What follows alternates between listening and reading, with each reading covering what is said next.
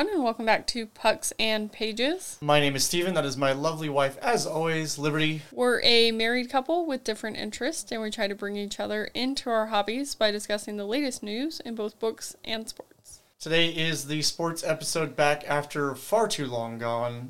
I could have had a longer break. it was nice. We went down to Austin. We fed some capybaras. Which was pretty cool. I sadly didn't have quite as long of a break as you did because I still had to work nine days in a row. But That was fun. yeah, But in the meantime, the biggest thing that has happened in the sports world, in my opinion, is that the Tampa Bay Lightning have won the Stanley Cup for the second time in a row. yeah, I was gonna arguably say whatever happened at the Euros or maybe like uh, Copa de America's Cup, like the one down in South America, maybe because that's pretty big in the world too. Well, I haven't heard of it, so mm, Well, you've heard of Euros. You've been freaking picking winners all all month I haven't long. heard of the second one you were talking about. Gotcha. But a lot of people are putting an asterisk on this one, going, well, did you win the Stanley Cup two times in a row, or were there certain extenuating circumstances each year? So it's definitely a weird way to win back-to-back cups because like you won during the shortened pandemic season, which Well, and it had that play in, and it had a whole like restructuring of how the cup worked. right, and as well you were also overcapped that season as well. And overcapped this season. by a lot. So, like, did you win? Right. I feel like it should always be said with an asterisk. Like, it's not the same way that the Pittsburgh Penguins won back to back. To clarify, the second season you guys were overcapped as well, but by like fractions in comparison to what happened this I year. mean, being a little over cap is very different from being this much. yeah. So, I feel like, I don't know, not comparing the same thing. I, I really want the rule t- that gets created to stop this from happening called the Kucherov rule because like he every season the last two seasons has abused the long-term IR in order to magically be better mm-hmm. come playoff time and it's like come on But also during our break, it was announced by Jonathan Toews that he plans on returning for the Blackhawks next season after missing the previous one thanks to what has been called a chronic immune response syndrome. He announced on December 29th of 2020 that he was taking a medical leave of absence citing symptoms that were leaving him feeling drained and lethargic, but at the time we didn't really know what was going on. yeah it's definitely was a messy experience and like I kind of get why he held it close to his chest because I don't feel like most people would understand it well enough to be like oh okay Well, like, especially people who are in that world, I feel like they'd be like, suck it up, man. I played with a broken whatever. yeah And so, like, for him, it was like anytime his heart rate got elevated, there was any kind of stress on his body, his body was like, time to power down. And attack itself. Like that's like that. It's a crazy thing to have to deal with, whether people realize it or not. Like it's Well, and this isn't the first time I've heard of something like this. This is something that happens when you just keep going and keep pushing your body. And like it happened to an author that I know of. And for me, this makes complete and total sense. But like you're in a completely different world when you're an athlete. yeah, And I feel like those people might not understand it. Obviously. Well, they're also not usually the most sciencey people that are athletes. Let's be honest. Well, his post on social media this past week showed him at the fifth third arena, if I'm saying that correctly, because that It's after a bank the fifth third bank. arena, yes. It's the practice facility for the, Right. the Blackhawks. Just call it what it is. He he was shown skating and practicing, so yeah. that's good. Yeah, it's definitely a, a good feeling. A little weight off the shoulders there, especially with all the who we've got to protect situations. Yeah, and I think it'll do your team a lot of good whenever he can come back and actually play in a game. And I feel like it'll be one of those like uplifting moments for you guys. Well, he's definitely a motivator in the locker room. There's no no argument to that. Like having him gone, there were a few games that I feel like if he was on the ice, we, we could have won. Like last season, we had like I think the second most one goal losses Right. in right. a season, and it's just like wow, and like he might be the thing that you need to sort spark. of prevent that. yeah. right, right. Otherwise, while we've been gone, it's mostly been signings, trades, firings. It's that time of year, especially coming up this next week to the effing Expansion draft. expansion draft. Wednesday night. I don't want. the day after this episode goes up, Yes. Liberty is going to be a nervous wreck. I might be a drunk, nervous wreck. Let's be honest. Like we'll see. we'll see what happens. So I should add beer to the list for groceries this week, is what I'm hearing. You need to put a lot of beer on the grocery list. But let's get into it real quick with the signings. I'm just going to go over who and how much and that sort of thing, not really diving into the players because there were a lot. Yeah. The first one I have is Ryan Nugent Hopkins has signed an eight year, $41 million contract with the Edmonton Oilers. This has an AAV of $5.125 million. I was kind of hoping they'd take it out to one more place on that point. 5.125.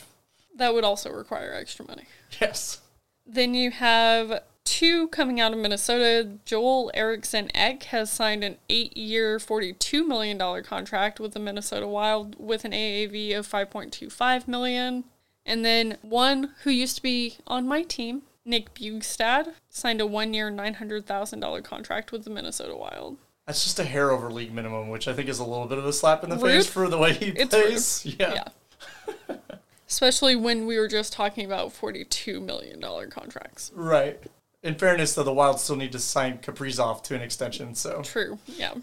it's going to cost them. Then Travis Dermott has signed a two year, $3 million contract to stay with the Toronto Maple Leafs. This has an AAV of $1.5 million. I'm not shocked. Dermott was going to get re signed. Yeah. Then Brett Howden agreed to a one year, $885,000 contract with the New York Rangers. Like you said, this is a little bit above league minimum. Brandon Carlo signed a six year, $24.6 million contract to stay with the Boston Bruins. This has an AAV of $4.1 million. And then we also had two coming out of the Florida Panthers organization this past week, or time that we were gone. Gustav Forsling signed a three year contract to stay with the Florida Panthers, but the financial terms were not disclosed. They weren't disclosed for either one of these, as far as I know. Gustav Forsling is going to be an AAV of 2.66 million. So, Oh, okay, so a decent Yeah. contract. And then Anthony Duclair signed a three year contract as well. and that one was an AAV of 3 million exactly, so 9 mil. Okay. Yep. And then you have the biggest one over the last two weeks from here at Big D in Dallas. I have never called it Big D in my entire life, just so everyone else knows. do not do that when you come here. All right, go on. Um, they re-signed their defenseman Miro Heiskanen to a eight-year, $67.6 million contract. That was the big fish of the two weeks. This has an AAV of $8.45 million. And it was an absolute no-brainer. He's literally the backbone of their defense. He also creates a lot of offensive pace as well. So Yeah. it's like if you didn't sign him, you were going to be a giant idiot. So And very sorry about that later. yeah, because imagine what team he ends up that haunts you. Oh God. Yeah. Speaking of something that may haunt you later, maybe, I've got some trades. Yes. So Duncan Keith was traded to the Edmonton Oilers by the Chicago Blackhawks for Caleb Jones and a conditional pick in the 2022 NHL draft. So this hurts me to say, but I'll tell you right now, I'm happy with this trade. Yeah. Only because Duncan Keith's contract is stupid high for the level that he's performing. Like he still was the backbone of our defense last season. Like he put up the most minutes, but like the quality of the minutes weren't quite the same. His original contract, which he is still on, the one that we're discussing, Yeah. has two seasons left on a 13 year contract. I have not heard of this long of a contract in a long time. It was originally signed in 2009, so probably why I haven't heard of one in a while. But the original contract was $72 million, so an AAV of $5.53 million. So it's good to get $5 million back per year for Yeah. cap space. Yeah. But Edmonton also is receiving a minor league forward named Tim Soderlund, and I feel like I've seen that name. Soderlund, yeah, he's been up and down. So like when we were really injury prone last season, he got like two games in. Oh, okay, that's but for the where- most part, he's been an AHL guy his Mm-hmm. career so far. But he's young, so like who knows? The guy could transition into being somebody good. But Caleb Jones was one of their top defensive prospects, so I'm not upset. I feel like we got an okay deal. Like in a year or two, it's gonna pan out, and I'll be happy. I never like players for prospects, and I know I've said that on the podcast before because it's just like you could have something that works in the here and now versus something that you have to put a lot of time and money and effort, and hopefully their health stays good during that time frame. Yeah. And so it's like for me, you're taking more of a gamble when you take a pick over a player or prospect over a player. Well, the difference is this kid has played a couple games. He's about, I think, 20, 25 games in the NHL, so he has some NHL experience. Mm-hmm. And that's just been over the weird last season, which, God, shortened season, didn't get as many opportunities, go figure. And then the season before, he came up, I think, for like five games. So he played 20 of the 50 plus games they played last season. So, like, he played most of the season. He played no, okay. he he played over a third of the season. Still. He, But he's picking up more and more games, so I think in a year or two he'll be a solid addition. But anyways, now that we're done with that tangent, on to more trades. well, that one was important to you. Yes. And speaking of trades that are important to us, because I might as well get this one out of the way before I cry. Jared McCann was traded to the Toronto Maple Leafs by the Pittsburgh Penguins for forward prospect Filip Hallander and a seventh round pick in the 2023 NHL draft.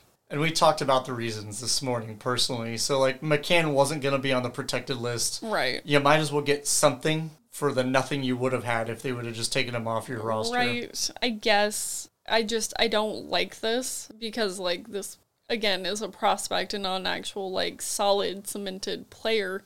But I mean, would I want to instead do a different player who is on our protected list now that those have come out? Absolutely not. So like someone has to clear out cap space so that we can get something instead of nothing when this happens. It, Well, and and you got to think back to Hallander was a draft pick by Rutherford, and Rutherford is not a guy that screws up drafts. So, Right.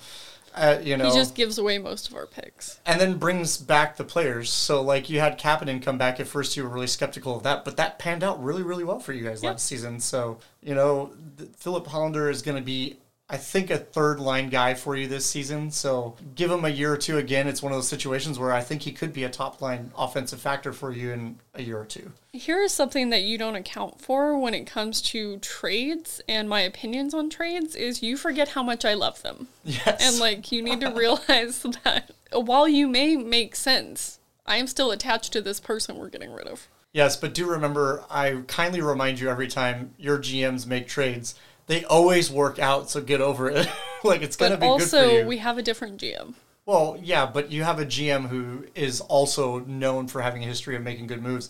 He brought the Flyers out of the basement for God's sake and made them a relevant team. So Every time you bring that up, I hate him a little bit more. yes, but he's proven that he can bring a team from nothing to something, and you already have a something. So it's like just right. he's gonna do something. Don't worry. I just need a pint of ice cream and a gallon of beer and I'll be fine. I'll get through the Only next a- month okay. I'm glad it's just a gallon. I was gonna say if you like tell me a keg, we're really in for some trouble. But those were the only trades that really are affecting us, as far as I can tell. There were other trades, obviously, that have happened. Ryan Graves was traded to the New Jersey Devils by the Colorado Avalanche for Mikhail Maltsev. Yeah, I saw that one. I was like, Graves is relevant, but the other guy, I'm like, I don't even know who he is. So well, I'm and like, this is one of those things like Colorado's also getting a second round pick in this draft coming up next week. So, like, that's important. yeah, But, like, this other guy is obviously not. So it's sort of like who won this one? I don't know. yeah. It's kind of a wishy-washy situation. It does help them dump a little bit of cap space though in the move too. So Yeah. I guess that you know could help them with something else. Also, Nick Leddy was traded to the Detroit Red Wings by the New York Islanders for forward Richard Panik. Panic? Ponic. Yep. I always say it the wrong way. On this past Friday, I believe, New York also received a second round pick in this upcoming draft. So that's probably the part that they cared about more. It always breaks my heart to see two ex Blackhawks in a trade. Mm-hmm. Ponic being moved to a team that might actually contend, which makes sense. He's probably be like a third line center for them. And then seeing Nick Leddy, who honestly was one of my favorite defensemen, and when we moved him to New York from the Blackhawks, I cried for about a day. I'm, Yeah. I'm certain of it. Like like you, I love my players. Maybe not as attached as you are, but still breaks your heart to see somebody like that go somewhere that they're gonna just rot. And then another, what I think of as like an unbalanced trade that just happened Jason Dickinson was traded to the Vancouver Canucks by the Dallas Stars for a third round pick in the upcoming draft next week or this week. So I read some articles about this one as well. Dickinson was not coming to terms with a contract with Dallas. He was a restricted free agent as of July 28th. So the reality is, I think it was more of a situation again, like let's get something before we get nothing for it. Oh, okay. Because all they would have been able to do is put in an offer, and then anybody could have like matched it, and he could have chosen where he wanted to go. So Yeah. it's like you know, might as well get a draft pick out of something. Yeah. Well, and it's this draft, so Yeah. that's always good. Adin Hill was traded to the San Jose Sharks by the Arizona Coyotes for goalie Josef Korenar I didn't even list this one. It seemed like two guys that really weren't key players in and a second round pick in the 2022 NHL draft. The more important part of this, I think, is the pick, but they play in the NHL, so they must have some sort of something. Yeah. Another player I've never heard of at all, because I would have made fun of this guy. Barclay Goodrow was traded to the New York Rangers by the Tampa Bay Lightning for a seventh round pick in the 2022 NHL draft. I'm shocked by this considering we just talked about how the Tampa Bay Lightning have won the Stanley Cup back to back and he's been a part of both of those teams. But I don't know his name, so like maybe that's on me. Yeah, he was a third, fourth line guy. He'd hop up and down. And so, like, it's a partial cap move. He definitely was overpaid for the role that he had with the organization in this last season. So it's just, I, I'm sure it's just a cap move because they have to figure out how they're going to actually keep Kucherov on salary now that he's healthy next season, at least actively. I mean, they don't seem to be that worried about cap space. I think we'll see that change over the next couple weeks, to be completely honest. I hope so. Ryan Ellis was traded to the Philadelphia Flyers by the Nashville Predators. Nashville received defenseman Philippe Myers and forward Nolan Patrick. Nolan Patrick was then traded to the Vegas Golden Knights for forward Cody Glass. Yeah. You almost need a tiny trade tree for that one. Yeah, it was a three team trade to get it done, but uh, I think everybody kind of got a piece that they needed. So it wasn't really like a lose, lose, lose anywhere. Like everybody kind of picked up something that they needed. They got something they needed, wanted. Right. I think the biggest one that you haven't mentioned yet is the Kings acquiring Victor Arvidsson from the Predators for a 2021 second round pick and a 2022 third round pick. Arvidsson's always been a guy that's haunted the Central Division just based on the pace that he creates. Like, you got the fastest skating defenseman, Arvidsson would just scoot right by him like they're standing still. So, like, So are you glad that trade happened? uh, yes and no. Like, he's not in your division anymore now that we're going back to the regular. Yeah, but he's still in the conference, and I think honestly he's a good addition for the Kings. Sacrificing two picks, maybe a little scary, but at the same time, like they're second and third rounders, so you're getting a guy that can step right into your line. It's not like you gave up a player and picks. It's Right. just picks. Right. And Andre Tourigny was hired as coach of the Arizona Coyotes. Yeah. He ended up replacing Rick Tocchet after the Coyotes failed to qualify for the Stanley Cup playoffs. I I really don't know this guy's history well enough to speak on it, so I will see. I guess. Well, I feel like that with any new coach that you hire, it's one of those wait and see. Yeah, a lot of times though, like new coach hirings, you'll have like this guy was the assistant coach with this coach, and you're like, oh, he probably learned some good things. I've I've never even heard this man's name before, so we'll see. Yeah. And then something I was shocked about, maybe you will be too. Pekka Rinne has retired from the NHL. This is ending a 13 season playing career with the Nashville Predators. I just feel like he didn't want to be a backup goalie anymore. Like obviously Juuse Saros has been lights out the last two seasons for Nashville, and so it's just like he's been riding second seat for two years now, and just coming to the end, I guess.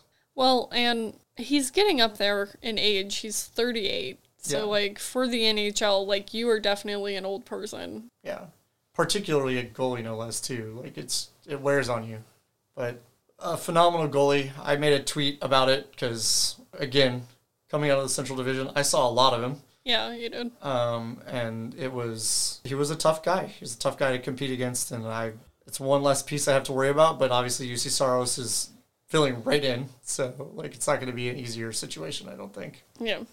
But he finished his career with 369 wins. That's the fifth most in the salary cap era. So like that's That's good. That's a lot. And we also had Keith Yandle, who had his final two seasons of his contract bought out by the Florida Panthers. The 34 year old defenseman will become an unrestricted free agent and can sign with any team when NHL free agency begins July 28th. I don't know if that's going to happen for him. Like, he's not old, but he's definitely up there for a hockey player age. Well, Yandle too, as well, has a streak actively going for most games played without missing a game. So, like, I feel bad for him. Like, he's he's gonna hold that record. There's not gonna be anybody that takes it from him probably forever. Because like hockey players get hurt. It's just part of the game. So I'm I'm sad to maybe see that record end, but I'm sure somebody will offer him like a league minimum contract somewhere. I just want to know what happened to make your team go, yeah, no, we'll pay you to leave he hasn't been very like the same level of performance but again he's getting older so it's like you can't expect those guys to be the same 20 something year olds that you're bringing in out of the draft like you can't expect that so. Well you can't even expect the same performance as the person you signed. Like he's going to get older and slower and that's just how time works. Right we also have a little bit of interesting expansion draft news. This is the stuff that was announced before this morning, and I didn't add notes from this morning because, okay. boy, we'd be here for a while. Carey Price waived his no move clause. It was really in an effort for them to be able to protect Jake Allen because he doesn't think that the Seattle Kraken are going to take on his 10 plus million dollar contract plus 11 million dollar signing bonus requirement if he does move to another team. So, like, you know, you'd have to pay $21 million right off the bat to get him to come to your team, as it were. So he waived that. Ben Bishop, following in the same suit here in Dallas, waived his no move clause in order to protect fellow goaltender Anton Khudobin um, from being picked by the Kraken. Uh, the Avalanche also announced they will not protect Gabriel Landeskog. Their contract negotiations went down the toilet over the last two weeks. He wants more money because he was the captain of the team, and the Avalanche are like, no, you're really not worth quite that much anymore. So the two of them basically are like, cool, we're done making deals and leaving him unprotected. The St. Louis Blues also announced that they will not be protecting Vladimir Tarasenko since he has recently requested a trade earlier this spring due to the way that his shoulder surgeries were handled by team doctors. I wonder what that means. He wasn't happy with it based on the basic information that's out there, but like. I meant like the nitty gritty of it, but yeah. And then we had just a few short awards. The Lightning uh, goalie Andrei Vasilevskiy clearly won the Conn Smythe Trophy as the MVP of the playoffs. The dude literally stood on his head, gave up some of the lowest goal percentages in NHL Stanley Cup history. So go figure, he wins that award. He literally did that. Yep, stood on his head. Okay, just I want to see video. Yeah, but on the other side of the goalie related trophies, Marc Andre Fleury won the Vezina Trophy. Um, obviously, that goes to the best goalie in the NHL for the regular season. New York Rangers defenseman Adam Fox claims the Norris Trophy. This award is given to the best performing defenseman during the regular season.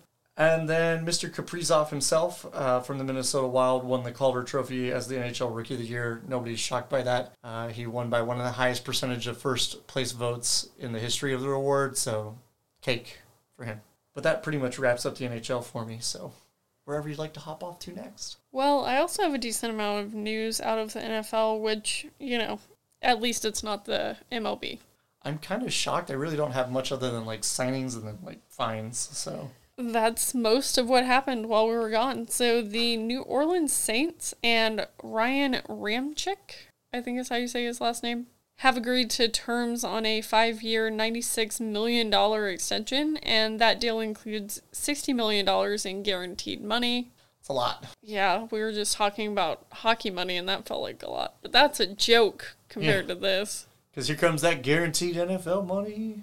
And the number one pick of the 2021 NFL draft, Trevor Lawrence, Lawrence, Lawrence. I dropped a W somewhere has signed a rookie deal with the Jaguars. The deal is for four years and $36.8 million with a $24.1 million signing bonus. Yep. And like all rookies, it includes a fifth year option. Right. You also had Taylor Moton and the Carolina Panthers, who have agreed to terms on a four year, $71.25 million contract extension with $43 million in guaranteed money paying the lineman this time. He had a defensive lineman and offensive lineman just going like, woo. It's a lot of money. Yep. And then we had all the fines and suspensions. They're so fine. Moving on.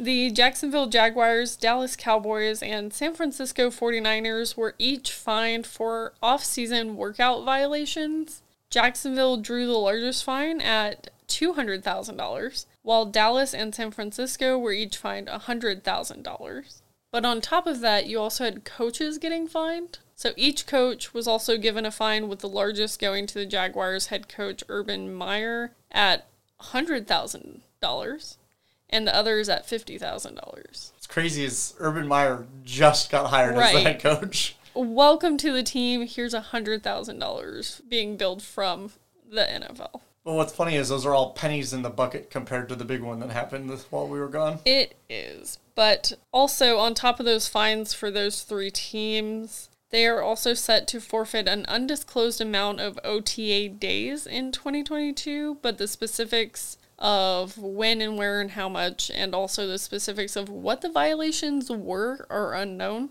Usually, apparently, the reasons you get fined for OTA stuff is the boys aren't like in their full gear working out, so they're not supposed to get tackled as much, or like something about the amount of contact and reps and injuries can happen. So, like, they're trying to protect players. That's good. And so, if you violate that, you get all this trouble. Clearly. So I don't know, something to do with putting them in harm's way. But then the big bad fine that happened was that the NFL has also fined the Washington football team $10 million following an investigation into the team culture. So, based on a review from independent counsel, Commissioner Roger Goodell came to the conclusion that Washington had operated, quote, both generally and particularly for women in a highly unprofessional manner, which is one way of saying all of this.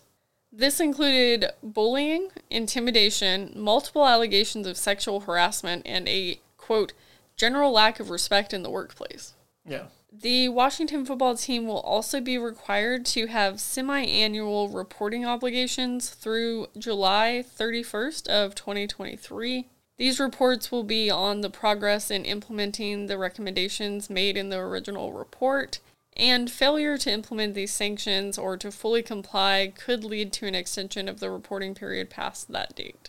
And then obviously Dan Snyder, who's the ma- majority owner of the Washington football team, is going is actually stepping down from day to day operations and putting his wife in charge of those situations, just to get a woman's perspective in that role. And honestly, I think it it will allow her to control a lot more of the business related stuff where the problems were happening. And I think that was the goal behind it because if she has a problem with it, then everybody should have a problem with it. And that was his argument behind that, anyways. That seems really weird. Enlighten me, I guess. I don't know. like, I mean, she's just gonna be his mouthpiece for this whole situation, in my opinion. That's the way it comes across. Like, oh, you don't like me? Well, here's a different person who is also a woman. Look, it's a woman to handle this. Like, that's just weird. well, they've been co CEOs of the organization for the last eight years. So, I mean, if I had known that, that wouldn't be as weird, but it's still a little weird. yeah, so like she already understands the day to day operations of things, but at the Because same the way time, that came across was that here's this random woman to help deal with the issue that there aren't enough women's opinions. Like, Yeah. that was weird. Yeah, Dan Snyder's been over the years like slowly stepping more and more into just being the ownership side of things and not the day-to-day operations. So, I think it's an important thing to move his wife into that role because obviously he was just going to let the boys be boys and, you know, hopefully It's she'll clean up the boys act. club. Yeah. So, that change hopefully will help the organization at least a little bit. At least the investigators seem to agree with that as being a good solution to the first step in the process basically. Right. And with all this reporting also comes an obligation that the team has to, should anything new arise, deal with it properly instead of sweeping it under the rug like they have been.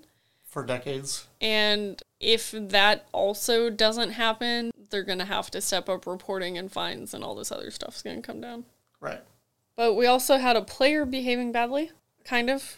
I was to say there were about three or four instances, but I didn't write them all down because I only wrote about this one because it had to do with the sport and not anything else. Gotcha. So the New Orleans Saints defensive tackle David Onyemata, It's not the one I wrote down.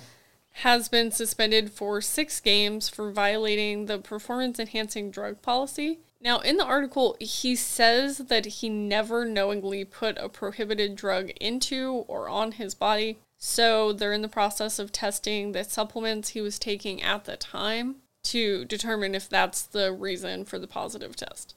I call BS, in my opinion. Like, you're an athlete, like, you micromanage the crap out of your health, what you're putting into your body. Don't tell me you don't know what's in your supplements. Don't even try it. Yeah, I can kind of agree on that and then also disagree a little bit because they have nutritionists. It's not like they're deciding what they're eating. The nutritionists are just going like, this is what you normally eat. These are the vitamins you normally take. So like, here's your supplements, that kind of crap. So like, a lot of what you do is a little bit more controlled, but at the same time, like if you're going out to eat, obviously you pick what you're going to eat. It's not going to be quite that micromanaged, but still. But I can kind of understand. It's like you can't completely say you didn't know because you're taking the supplement. So you know. Well, like, you have the container of whatever the F it is. You're telling me you don't read it? I don't believe you. Right. Also, this week, uh, Ted Ginn Jr. Uh, announced after 14 seasons in the NFL that he's going to be retiring. He's currently 36 years old and has played for the Dolphins, Panthers, Saints, 49ers, Cardinals, and most recently the Chicago Bears. So it's sad to see him go. He was definitely uh, one of the older players, but he brought a lot to the table, I think, for the young guys on like route running and how to break, you know, situations from cornerbacks and kick returning, all that kind of stuff to the club last year. So a little bit of a bummer, but at the same time, I understand at 36, your body's probably not wanting to take hits anymore. Right. I can tell you at 32, I wouldn't want to be taking hits anymore. So, You guys are also probably built a little differently. yeah, I would imagine so. And I know I have very little coming out of the MLB. Don't know about you. But for me, the biggest thing that I saw that happened while we were gone is that the Toronto Blue Jays were given approval from the Canadian government for an exemption on border restrictions that would allow them to play in Canada as early as the end of this month. The Blue Jays played home games during the shortened 2020 season in Buffalo, New York. They started this season in Dunedin, Florida, and then eventually moved back to Buffalo. When they finally do go back to their actual home stadium, the unvaccinated players and staff will not be allowed to go anywhere but the hotel and stadium. On top of that, they're not allowed to have any contact with anyone not part of the organization. Yeah, it's it's pretty restrictive, but at the same time, maybe it'll get people in the meantime to get vaccinated before that all happens. Right. If you want to do something other than bus, hotel, bus, stadium, then maybe you should get vaccinated. Yeah, as well too. One of the other requirements was that you would be tested in the morning and at game time and in the evening if you are unvaccinated. So you'd have to get tested three times. Uh, if That's you not fun. if you were vaccinated, you still had to be tested at game time just because they want to make sure you're not going onto the field. But that's the MLB's rules. That's not Canadian government at that point. So. Yeah. Also, while you guys were gone, we had the All Star game. The American League ended up winning it, which means they have home field advantage through the World Series. So it's not even based on record at that point. So you get to the World Series, whoever the American League team is will have the home field advantage through the seven game series. We had an interesting situation break out last night in Washington. Padres versus Nationals game was suspended after the sixth inning. There was a shooting that took place outside of the stadium, wasn't within the stadium walls itself. It ended up being where was three people that were shot. None of them were killed. One bystander and two people in one of the vehicles involved in the shooting were shot. So it was two cars. They were both shooting at each other. Bystander got shot outside of the stadium. Two people in one of the vehicles got shot. The other vehicle drove away. So maybe other people got shot. We just don't know at this point. The Washington police, uh, the DC police, don't really know where they went at I would point. check hotel, not hotels, hospitals. Yeah. Maybe check hotels. Yeah. But the game will be made up this morning, and then they have an afternoon game for the actual game they're supposed to play today. So a double header. Kind of, because they're only finishing like three innings oh, Okay. of one, so it's not really a full doubleheader necessarily. But the Padres did the night before that set a new franchise record in a blowout of the Nationals where they scored 24 runs. People were literally joking, this looks like a football game score. Yeah. 'cause It was ugly, to say the least. Also, the MLB commissioner has come out and stated that the seven inning doubleheaders and the extra base runner on second base in extra innings will be eliminated next season during the full upcoming season. They just did this predominantly because of COVID reasons. They didn't want to have players playing two full back to back games, so they're adjusting all that next season. We also had the MLB draft while we were in Austin, uh, which I didn't bother you with, so hopefully you can be happy about that. No, I had a good trip. Yeah.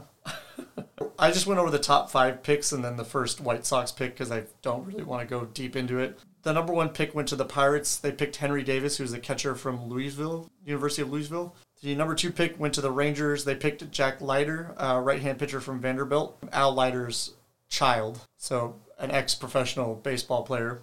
The Tigers, with the third pick, picked Jackson Jobe, who was a right hand pitcher from Heritage Hall High School, which is in Oklahoma City. So they picked an Okie number three. Uh, and number fourth pick, Red Sox Marcelo Mayer. He plays shortstop. He played at East Lake High School down in Chula Vista in San Diego County.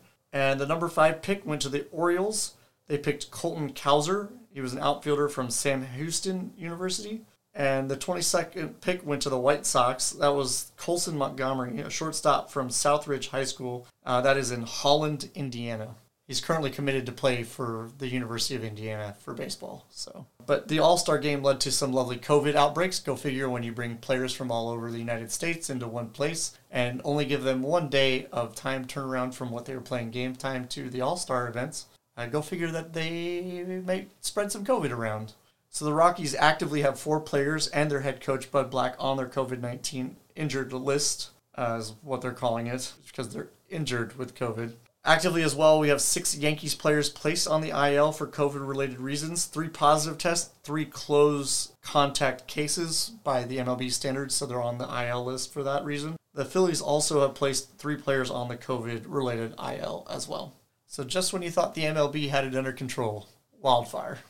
I never thought they had it under control, so. Yeah, but it wasn't as bad as last year's season where it was literally whole teams just missing weeks at a time, if you remember us talking about that. So Yeah. I guess it's a little bit better. There were a couple injuries as well while we were gone. I don't know if you had any of those notated. Absolutely not. Perfect. Go on. I stayed with the two big ones. Ronald Acuna Jr. will be out the remainder of the season. He underwent a season ending surgery to repair his complete tear of his right ACL. Ouch. They expect him to be out uh, about nine to ten months before he starts his recovery process. Yasmani Grandal of the White Sox will be out four to six weeks with a torn tendon injury in his right knee. They only put him on the 10 day IL, which was a little weird. I feel like they'll extend that. Probably, I would imagine. And then the White Sox also had one signing this week. We agreed to a two year extension with starting pitcher Lance Lynn, valued at $38 million. Only 15 million guaranteed on that one. Only. Yeah. But I do have an injury for the NBA. Are you proud of me for that one? I, I only found one, so I'm hoping it's the one that I have. I don't know. We'll find out. The Phoenix Suns for Dario Saric is out indefinitely with a torn ACL in his right knee. Definitely not the one I had. He suffered the injury during game one of the NBA Finals, so he will not be involved in the rest of the NBA Finals. Go figure. That would be rough to try to be like, yeah, you're coming back. I used to walk to school both ways uphill in the snow with one of those. yeah, I don't believe you. Anyways, We currently have a playoff picture that is currently sitting with the Milwaukee Bucks leading the Phoenix Suns 3 to 2. So they only need to win one more and then we're all done. what's crazy is it started out with the Suns being up 2-0, so the Bucks have won three straight right now. They just need to win one on the 20th and we'll be good. Right? It's pretty crazy. Or it'll go out to another one. Yeah. They have a chance to win it at home too, which would be I think for Bucks fans something that would be pretty exciting cuz Milwaukee has not been much of a winning team in money sports for a while now. So Right. they they Finally, something for them. to cheer about. Yeah. I'm sure my uncle will be happy. Yeah. Yeah. And the Portland Trailblazers have hired Chauncey Billups as their new head coach. He has never been a head coach before. He served as an assistant coach with the LA Clippers this past season, his one season with them, and now he's going to be a head coach. In fairness, you're seeing a lot of this. And I, I was listening to a radio show the other day on my lunch break where they were pretty much talking about this. You're seeing a lot more ex players becoming coaches because they know how to relate with the players well enough to coach them. So Chauncey Billups is going to be a Hall of Famer. There's no ifs, ands, or buts about that. It's just not his turn yet. So it's like he understands how to coach players because he was a player who Right. also played under very great coaches. And I think the era of like I've been a coach for 40 years is starting to come to an end in the NBA. Yeah. Uh, well, they're getting old and dying. Well, and you got the era of like Jason Kidd starting here in Dallas this season. He's been a assistant coach for only two seasons, and it's kind of the same situation. Like they know how to talk to players to get the best out of them, so in turn, it makes sense. We'll see how his inaugural season as a head coach goes. Yeah. The Boston Celtics have also named their next head coach. Ime Udoka is going to be the 18th head coach in organization history. And the Atlanta Hawks have named Nate McMillan head coach after fulfilling the interim role and leading the team into its first playoff appearance since 2017. Yeah, and they got them there to the conference finals, no less. So it wasn't Yeah. like it was a one and done round like the Maple Leafs or anything like that. And they were like, You earned your head coachness. We will get rid of the word interim in your title, and pay you more monies. which is good. Yeah. The Orlando Magic have hired Jamahl Mosley as head coach, which will give him his first chance to run his own organization. He, as well, has not been a head coach before. He has spent the last 15 years as an assistant in Denver, Cleveland, and Dallas. He's definitely learned from really good coaches, so like I'm okay with this. Yeah. Give him four years to try to turn that organization around. I feel like that's only fair. So hopefully he'll get all four years because the Magic are one of those teams that are like, well, you're not doing as well as we hoped you would. Bye.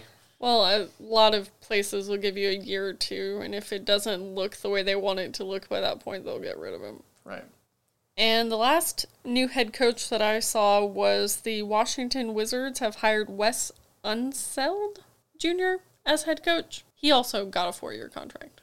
So his family has a little bit of history in the NBA. Okay. Um, his dad played for the Washington Bullets, so like way, way, way, way, way back uh, in the NBA history, that team existed. I don't know how that name ever got approved. Yeah, especially in Washington D.C., where like gun violence is a real issue.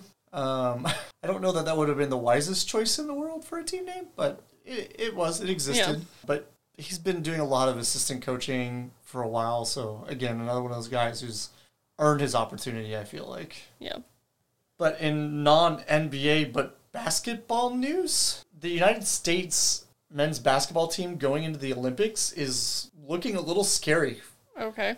in the history of the organization existing for the basketball players Olympics team for the United States, they've only ever lost two exhibition games. Uh, in one week's time, the team that is actively going to the Olympics for us as the U.S. lost two games in six days. Ouch. One of them I kind of understand. Like Australia's always had a kind of good basketball team. As well too, it's an exhibition, so maybe they're not playing as hard. But Yeah. like, ugh, it's nerve wracking to see us lose to Nigeria of all countries at basketball. It's like it's not a top team contender to be concerned about. We do still have one more exhibition game before the Olympics start. We'll be playing Spain, so Spain does usually field a pretty decent basketball team. So You're saying we're going to lose that one too. it's quite possible. We could lose more games in two and a half weeks than we did ever in the career of the Olympic basketball team, Nice. which I don't know that that's proud to be about, but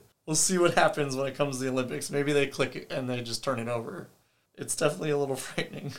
But back in the NBA, I had a little bit more. So, Scott Neal, who is the CEO of the parent company that owns the Philadelphia 76ers and the New Jersey Devils, has resigned after an eight year run as CEO. Since then, the company has hired Thaddeus Tad Brown as the new CEO. Brown will officially begin with the organization on Tuesday, August 3rd. So, I mean, it's so far up there, no one's going to notice a difference, but it's happening. Yeah. The Toronto Raptors guard Jalen Harris has been dismissed and disqualified from the league for violating the terms of the NBA and NBA Players Association anti drug program. As a first year player, he is eligible to apply for reinstatement in one year. The league is prohibited from disclosing information regarding the testing or treatment of any NBA player other than to announce a player's suspension or dismissal from the league. So they're not going to give you any more details. And LA Clippers guard Patrick Beverley has been suspended one game without pay for an unsportsmanlike act for forcefully pushing Phoenix Suns guard Chris Paul from behind and knocking him to the court during a stoppage of play. Yeah, Shoving. we we knew this was coming. It was ugly, and it was pretty blatant. So Right. But what's weird to me is the suspension will be served in the first game of the 21 22 regular season. So, like, does that mean he can play during the rest of this? oh, he was eliminated previous to the final series. Oh, okay. He was in the last. He was in the Western Conference. So So, yeah, that's the first time he'll play, I guess. yeah, shy of like preseason games, which you don't serve like suspensions for, obviously. And then in the world of soccer, specifically the MLS, there were a couple of signings while we were gone. The Philadelphia Union have signed goalkeeper Andre Blake to a contract extension through 2024 with a club option for 2025. At the time I wrote my notes, there were no financial disclosures. And then here, FC Dallas and goalkeeper Jimmy Maurer have agreed to a contract extension as well. It runs through 2023 with a club option for a further season. I'm kind of shocked that they're re-signing goalies just because they're in dead last place in the West. I mean, maybe they don't have the money to find better goalies. Yeah. Who knows? It's it's weird. So like my Chicago Fire are down at the bottom of the table in the East, and the FC Dallas is down in the West. So it's like, boy, the MLS is really depressing this year. There's nobody for me to really root for unless I go find another team. So, Right. but we did have some big tournament championships. We'll start with the Euros because you have some stake in the holding here. Apparently. The wife picks winners final record for you was 27 and 23, which isn't bad. It's like It's technically a winning record, but like it's not my idea of what winning should be. what's crazy about it is I you you did so well in the early stages with like some crazy ringer picks Yeah. like that honestly I was just like why I don't understand and then what That's when you should have bought a lottery ticket. and then what I should have. what did you in was on the the elimination games you just hated Italy and Italy just kept winning so like it caught up to you really fast I think there was a part of my brain that went, they had such a bad time with COVID, like no one's going to be able to turn it around and like win a cup or something. the dilemma is they went like thousands of minutes without giving up a goal, like Yeah. a regular time goal. So it's like I don't know that I'd ever bet against a team that's on a record run like that. but I think that was just completely subconscious. I was like, COVID happened there. They can't win. COVID happened everywhere in Europe. True. So I don't know that that's a great hedge of a bet, but yeah, I, I can see where you're coming from though too. Italy definitely had probably one of the hardest times with it. So, but I'm thoroughly impressed. I think we'll have to do this again for another major tournament. Um, What's the next major tournament? Well, the Gold Cup is going on right now in the United States, so no, what's the next major tournament? it it really is the the the current major tournament going on, but um, the next one would probably be the World Cup next year. So we'll have to see about that because believe it or not, we've almost been here in Texas for four years. That's insane. like it's kind of nutty. I think Ireland is going to win, but Bulgaria will catch the snitch. All right, stop bringing your book stuff into this sports episode. Um, I appreciate the reference though. Thank you. Italy did end up defeating England. What was terrifyingly frightening is in the last three games, the final and the two semifinals, they all went to freaking penalty kicks. Yeah. Like it's the first time it's ever happened in like almost 50 plus years in the Euros. So it's kind of a thing that doesn't happen often. I mean, Um, it did this year. Yeah. I do have to say the English coach royally screwed his team by putting a- a freaking 18 year old up there to take the final kick. And it's like, man, like, did you really expect the 18 year old to have all the pressure of the country on his shoulders to win it for you? Like, Right. I don't like. Yeah, he's a great player, but maybe in the next Euro, like when he's matured a little and taken some more penalty kick opportunities, would I hedge a bet in a situation like that? On top of that, his record in the Premier League, where he plays actively for penalty kicks, is zero and six. Why would you trust a guy that's zero and six to come and Maybe kick? there are people who are worse. I, I guess They're negative 12 and 6. yeah, I don't know. It was rough, and and I feel for him. Like he definitely should not have been put in that situation. Right. But that's not here nor there. Italy won. they are well deserved. They barely gave up any goals through the tournament, so you know it's it's bound to come their way in that instance. But we also had Copa America going on, which is the same version of Euros, but in South the America. Americas. Well, South America. And Argentina won. It was the first major trophy that Lionel Messi's ever won for Argentina. You know, and he went over the moon. Like when he found out he won, the first thing he did was Skype his wife, who couldn't be at the game because of COVID related reasons. Yeah. So That was very cute. yeah, it was. And honestly, it was well deserved. Uh, on Angel Di Maria scored the game winning goal, ex Manchester United player who I know you always like to support those guys. Right. So scored the only goal of the game, coming in the 22nd minute. So it was very much a tactical game afterwards. So, but I think that pretty much wraps up actively the soccer world news. Um, When does the season start again? soon. Like we've had a couple exhibition games from some of the teams, but we're a little ways out. Usually like August-ish, September-ish, roughly. So Okay. we're a little ways outside of the season's firing on all cylinders again. Yep. But other than that, I think that pretty much wraps up the sports news for the week, which is unbelievable because I thought this was going to be a really long episode. Well, I just like to talk really fast. Yeah, we're gonna have like two times speed. If you did it, you're never gonna understand Liberty. But thank you guys for listening. Make sure you stay tuned to all of our social media, which will be linked in the show notes. And we'll catch you on Thursday for the book episode. Bye, guys. Finally! Bye.